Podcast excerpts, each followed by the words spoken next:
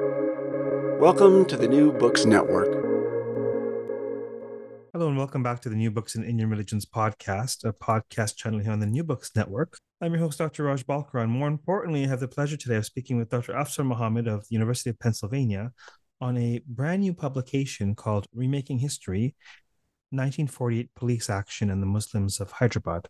Afsar, welcome to the podcast. Thank you so much, Raj. Uh, thank you so much for this uh, beautiful opportunity.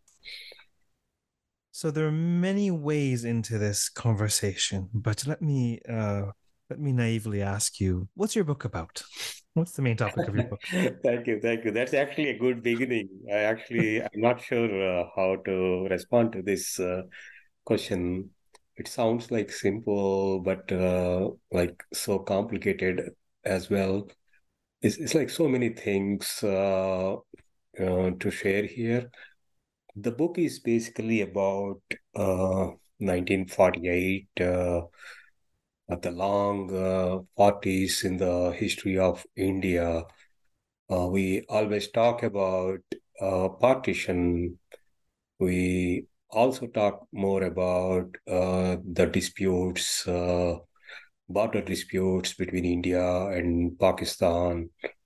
Uh, it's actually, I, I, I think uh, it's well discussed aspect uh, in many disciplines, history, literature, anthropology, gender studies.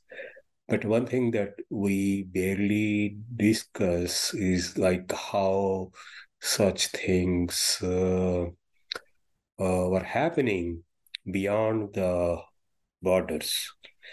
So this is a story about Hyderabad Deccan, uh, which was considered to be still is considered to be the heart of the country. So that is one big reason why this is uh, has become such a complicated issue. So in 1947, of course, we all know that is a big date in the history of India. And then got independence. Uh, but Hyderabad, Deccan was under the Nizam, who was actually persistent about continuing his rule. And of course, um, it's uh, there is also an argument that that was the popular demand that uh, Nizam should continue as the ruler. Uh, but there are different viewpoints. I'm not getting into those different viewpoints, uh, but uh, the what happened basically because this is at the center, like at the heart of the country. The union government of India was so particular about uh, integrating Hyderabad Deccan into the, the Indian government. So that led to a controversy. And, uh, and then Nizam was like not ready to accept any proposal because he was primarily uh, uh, focusing on like this idea of uh, Azad Hyderabad, independent Hyderabad. And the, finally, the Indian government uh, like used military action, and then it was actually uh, in local uh, narratives is uh, called Sainika Akramana, means military invasion. So it's like popular imagination and popular narratives, they all speak about uh, this entire um, violence that happened between September 7th, 11th and 17th, like for five days. It's considered to be battle. And then even media reports, like both national and international, local, they call it battle, five days battle. But it's not just a battle between the government of India and um, Nizam that also led to the killing of some 27,000 to 40,000 Muslims. Uh, this is according to Sundarlal commission that was appointed by the government itself. Of course, uh, the report was um, classified. It was kept a secret doc- as a secret document. And then there were like more than one lakh hundred thousand like people migrated to other parts of the world, including Pakistan, USA, and Europe. Uh, so the story basically is about those five days, like uh, that violence, trauma, then how local community in Hyderabad, Deccan uh, was impacted, and then what kind of uh, discourses were taking place, and then how different communities, uh, Hindus, Muslims, Christians, were responding to this violence. And then how the entire this uh, sense of community was broken. So the book is basically about those five days but also talks about the discourses that spread beyond those five days regarding this uh, important story that you're telling what are the sources you're drawing on for this story? And also mention has this story been told before? Very briefly, but uh, there is a lot of gaps, a uh, lot of gaps between uh, like uh, different versions of the story. So there is uh, official documentation, there is media documentation. Uh, there are like some works uh, like uh, uh, Umar Khalidi did an excellent job uh, in documenting this violence. Uh, uh and then um, there is a study by Sunil Purushottam who actually uh, worked on this uh, Sundarlal Commission's report and but his focus was mostly like a political dimension of the story. So in my work, I tried to look into like how this impacted ordinary community. So there, there are like different communities, political community. There are like activists uh, who were impacted by this. But I, I just want to talk about how this impacted an ordinary person, whether it is Hindu or Muslim or Christian. So the the basic category concept in this work is like this ordinary uh, person, ordinary citizen.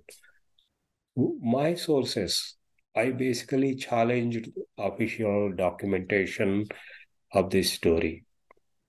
So I depended mostly on oral histories. I met uh, almost 100 uh, witnesses of this violence when I met them, they were actually some 90 plus.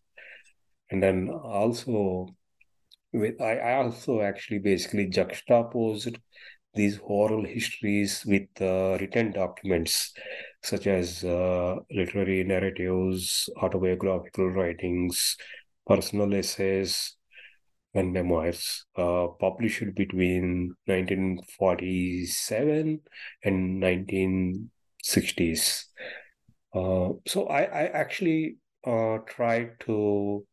It's, it's basically oral history project, uh, but I actually gathered, like, did a lot of archival work. Uh, I actually explored uh, private libraries from this region and then collected a lot of written material including media reports. Uh, so there's a combination of both uh, oral and uh, written component. How did you become interested in this topic of study? Actually, that goes back to my field research uh, in 2006. Yes, 2006. Uh, uh, this book about non-Muslim narrativization of uh, Mohram practices in uh, Andhra and uh, Telangana. So, uh, when I was uh, conducting field research, I met one uh, Muslim folk performer. He actually was famous in Telangana for his Moharam uh, Telugu and Urdu both. That's very important aspect here. So he was actually performing in both languages. So he was like when I was talking about Moharam, because it's a very popular uh, ritual even now, but what he mentioned kind of intrigued me. Like he said, that entire tradition, the beautiful syncretic tradition of Hindus and Muslims almost came to an end uh, because of this police action. So he was he started talking about uh, this uh, blood uh, bath and violence and trauma and all these sad things about 1948 and then uh, at that point i was i wasn't serious about this because you know as a scholar you focus is basically on that particular like uh, topic that you are interested more. And then I, I was mostly looking for like materials related to Muharram. And then uh, as I was uh, meeting other people like in Hyderabad and other parts of Deccan, I kind of heard so many stories about the police action. And that, that actually took me back to my own experience in 1998 when Lal Krishna Advani visited Hyderabad and gave a like speech on the 50th anniversary, they kind of started celebrating this uh, integration, police action as a like a another independence movement. So there, there was uh, Advani's uh, speech uh, became like a very controversial at that point.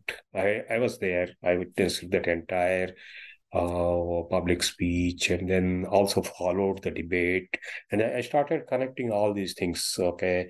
I have 2006 field research, talking to these performers of Moharram, and then 1998, uh, Advani's speech about uh, police action. So I, I, was trying to understand uh, the political implications of this event.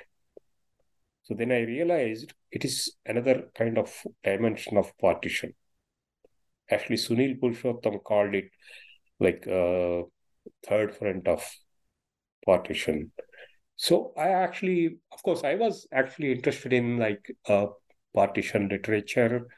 Um, I I was actually like uh, reading uh, Urdu writers uh, Saadat Hasan Manto, Krishna Sobti, uh, Rajendra Singh Bedi, and also like some of the right uh, writers that focused on this partition from Deccan. But I, I was curious why not many people were talking about this in their writings. And then then I actually collected more uh, witness stories about police action. I met like four activists, folk performers, uh, political leaders, uh, but most importantly, I met those people who were like in their teenage when this entire violence was taking place. So, particularly that particular age group between 16 to 25 age group of Muslims and Hindus, they had extremely bitter experiences that impacted their whole life. So when I was talking to these people in 2006 and then 2012, they were still like experiencing that trauma. So I, I was like, like um, I, I actually had no words to articulate that impact. Uh, and then I took it seriously and then uh, started exploring archives uh, and then oral histories and then i also looked into the media reports uh, that kind of gave a totally different uh, picture. In a way, it's official kind of uh, portrait of what was happening there. So they were just buying what the government was saying. So that was like how I got into this like uh, project. And then it took me a lot of time. Raj actually is so sad that uh, uh, most of these witnesses they are no more. So we lost them in COVID.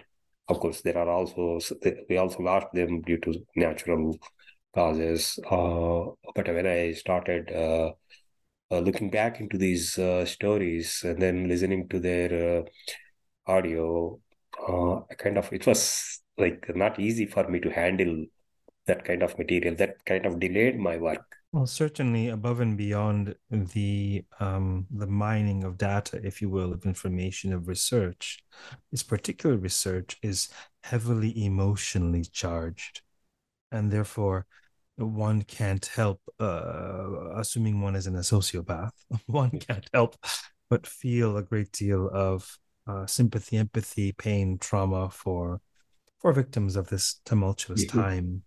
One wonders. Uh, it occurred to me as you were speaking that in a, in a in a in a, in a way, it's fortuitous that you that you're able to do this work in this moment of history, while these remaining eyewitnesses are alive. And so, in a sense, you've memorialized their stories, and you've.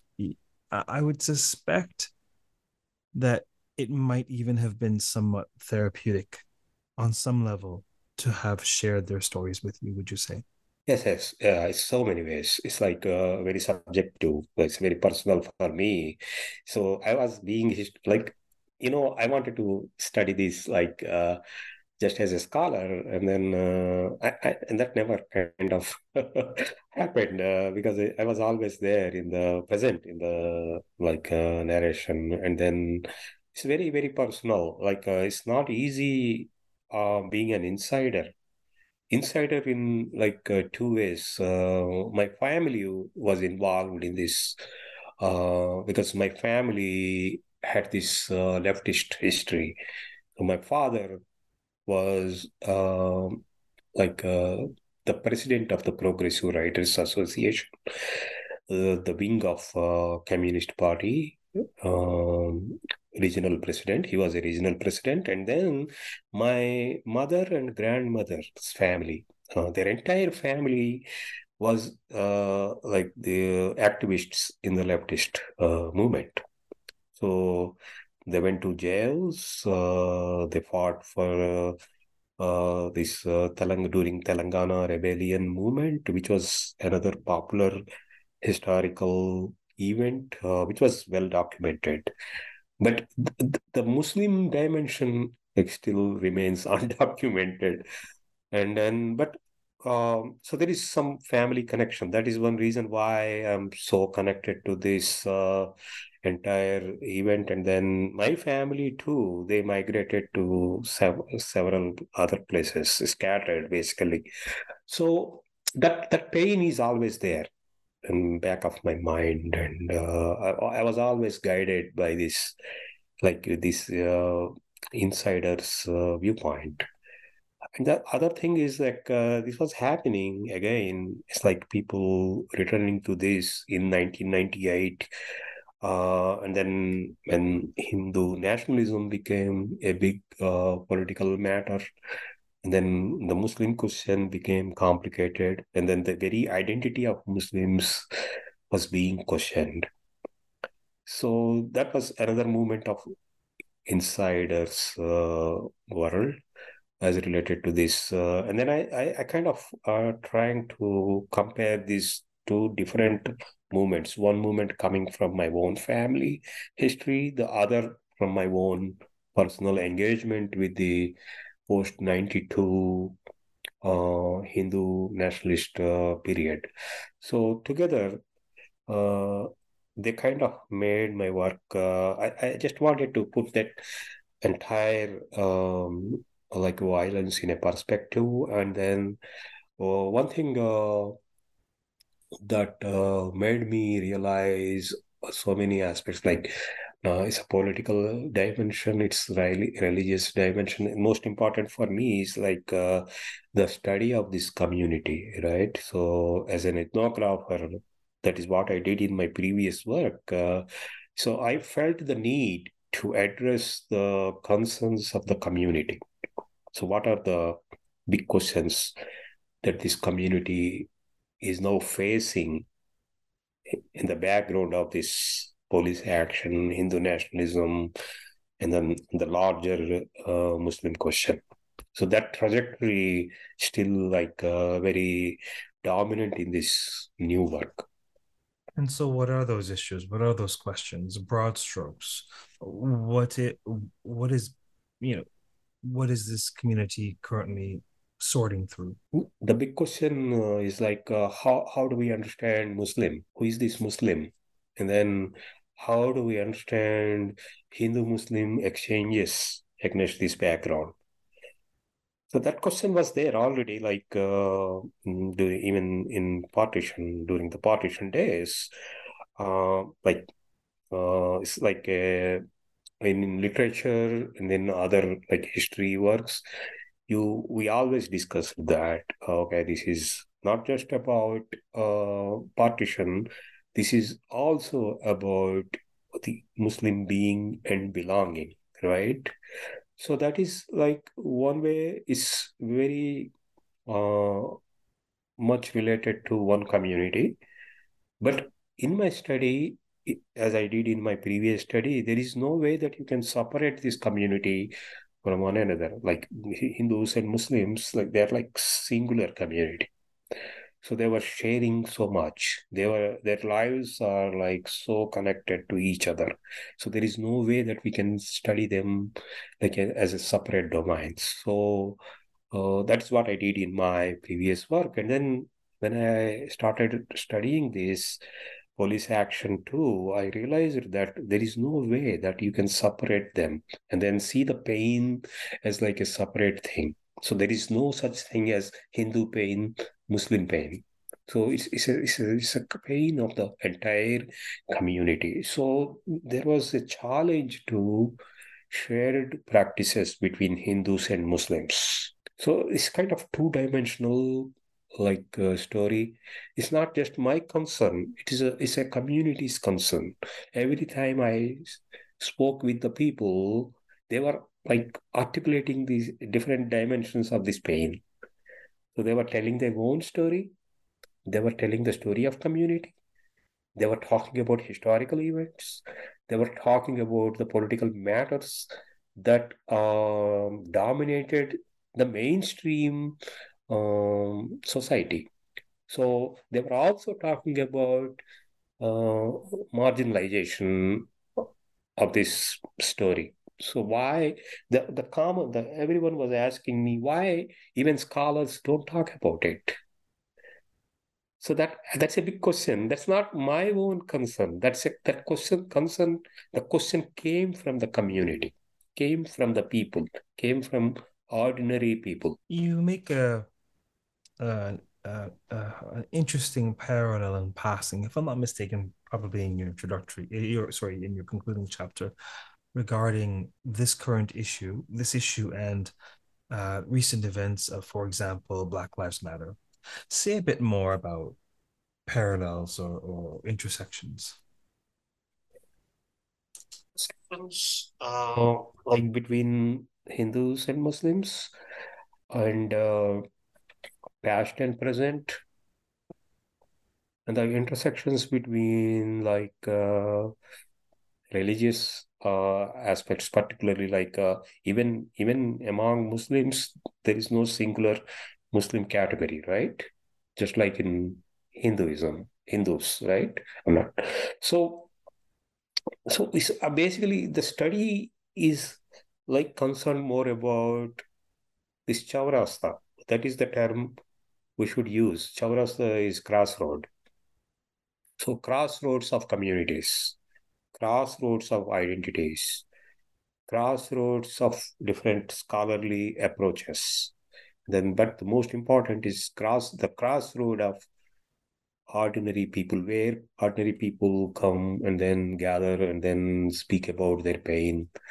So the, the so I see like everything is like looks like a very parallel street, but when they join at the crossroad, you hear multiple voices. So there is a story that was evolving out of this pain, and then oh, it was actually like saying something else rather than official documentation that goes beyond statistics, uh, that goes beyond um, like uh, media reports. So actually, the numbers, uh, number of numbers of killing, but officially, Sundarlal Commission says it is twenty-seven thousand to forty thousand. But when I talk to the people, they always say, "No, no, it's not. That number is wrong.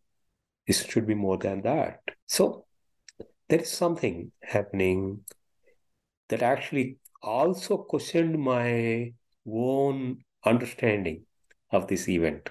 Do you think that makes sense, Raj? Well, certainly, I can relate to your perspective. Uh, that's sort of my job as a podcast host. But yes, I, I understand what you're saying. Um, uh, what do you hope um, the sort of large takeaways of the work are? What, what, what do you hope the work will accomplish in terms of impact? Um, the most important thing is uh, I, I want to like see people uh, talking about this rather than ignoring it. So they need to we need to realize that they, we need to understand the past, our history, particularly the immediate history, which is very important to comprehend the dilemma right now. So the dilemma might be Hindus and Muslims, Hindu-Muslim dilemma, or the dilemma might be violent, uh, about, might uh, might be about the violence. The dilemma might be about the very very basic question of like uh, being and belongingness.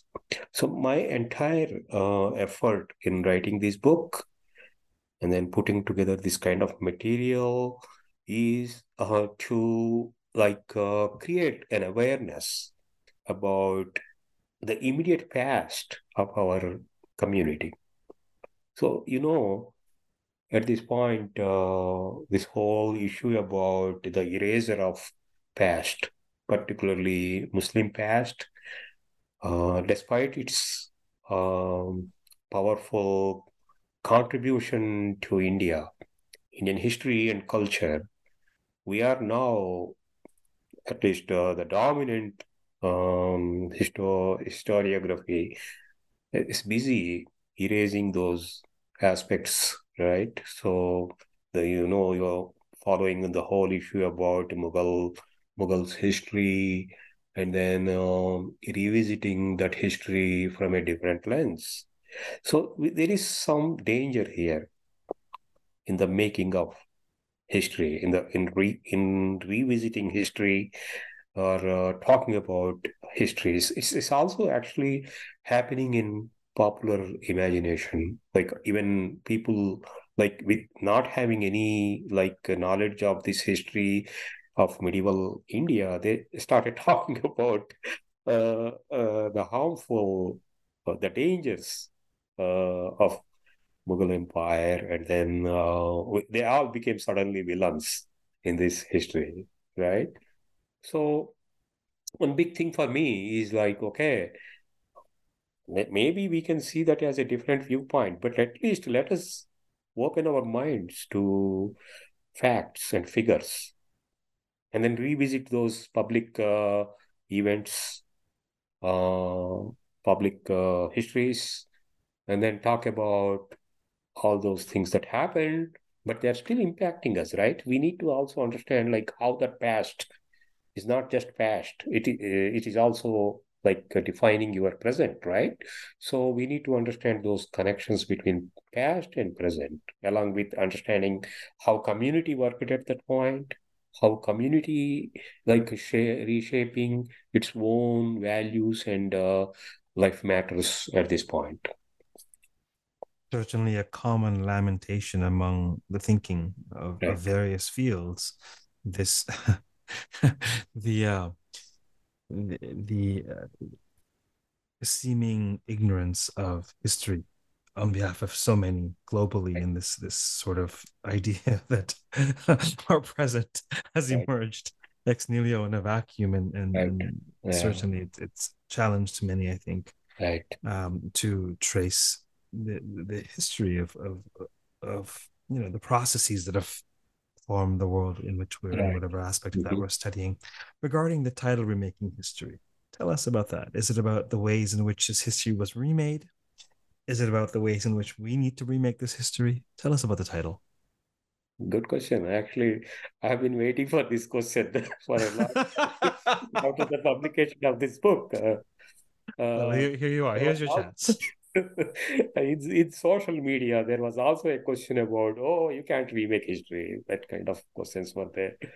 But uh, Oh, if only people understood that the key word in history is story. uh, uh, in social media, they were talking about, oh, history was history. History is history. There is no way that you can remake or reconstruct or rewrite or say anything about it. Uh, but the, my idea, my idea is basically like, uh, so one, so until now, I was talking about just one aspect of this history, right? But there is another dimension, Raj, here. Uh, dimension is, yes, there was violence, there was trauma, people were suffering, like sleep, there is extreme level of suffering, pain. They couldn't come out of it. But at the same time, there was a reconstruction of community in Hyderabad Deccan. So that is the most important aspect for me in this entire story. So the I, I was talking about this age group 18 to 25, right? So that age group, that generation, they were exploring new possibilities, like uh, in terms of education, social reforms, modernity, and uh, in terms of engaging with uh, global networks of Islam. So that was all happening in the late 1940s in Hyderabad, Deccan.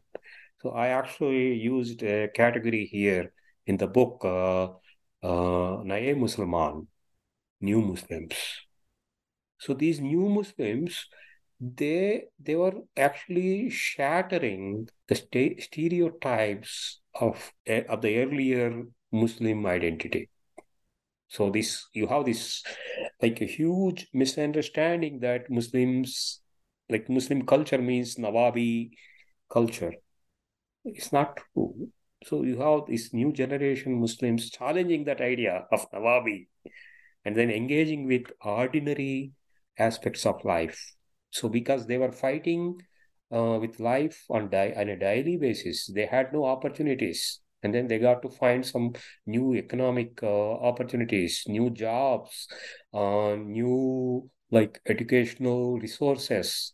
Most importantly, there was also an effort to um, go back to Urdu and then see Urdu as a paradigm of new modernity, so new identity. So there was a lot of effort there to revisit their own story, their own history, and then remake it, reconstruct it. So the story of this title has those two dimensions. One is actually like uh, on the on the one hand, I was talking about being a historian.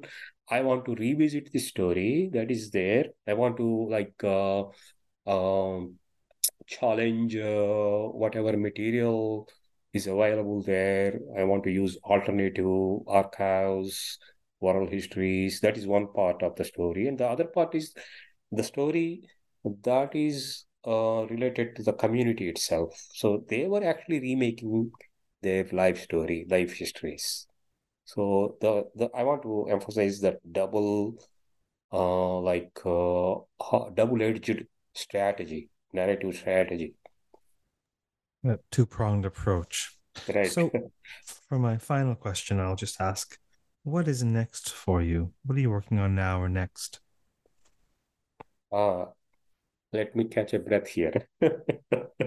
So I'm actually not sure. I actually, because my entire uh, mission uh, in my previous work and in, in this work too, to explore multiple dimensions of local Islam. So that was a concept I was using in my previous work, the Festival of Pirs.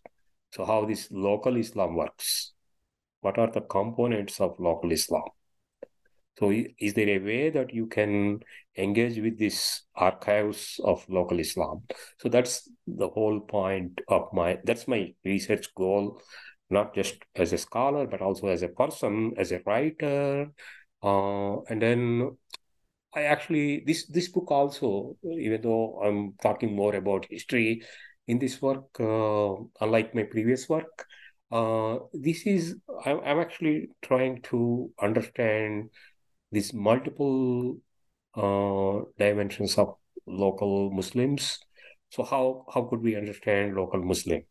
So in the previous story, the festival of Pirs, that was about seventh century Battle of Karbala, right? So that was still historical. but I was talking more about uh, like uh, rituals and then religious narrative, devotional narratives, right? But this is still this is another aspect of history. This is 1948, that immediate history, right?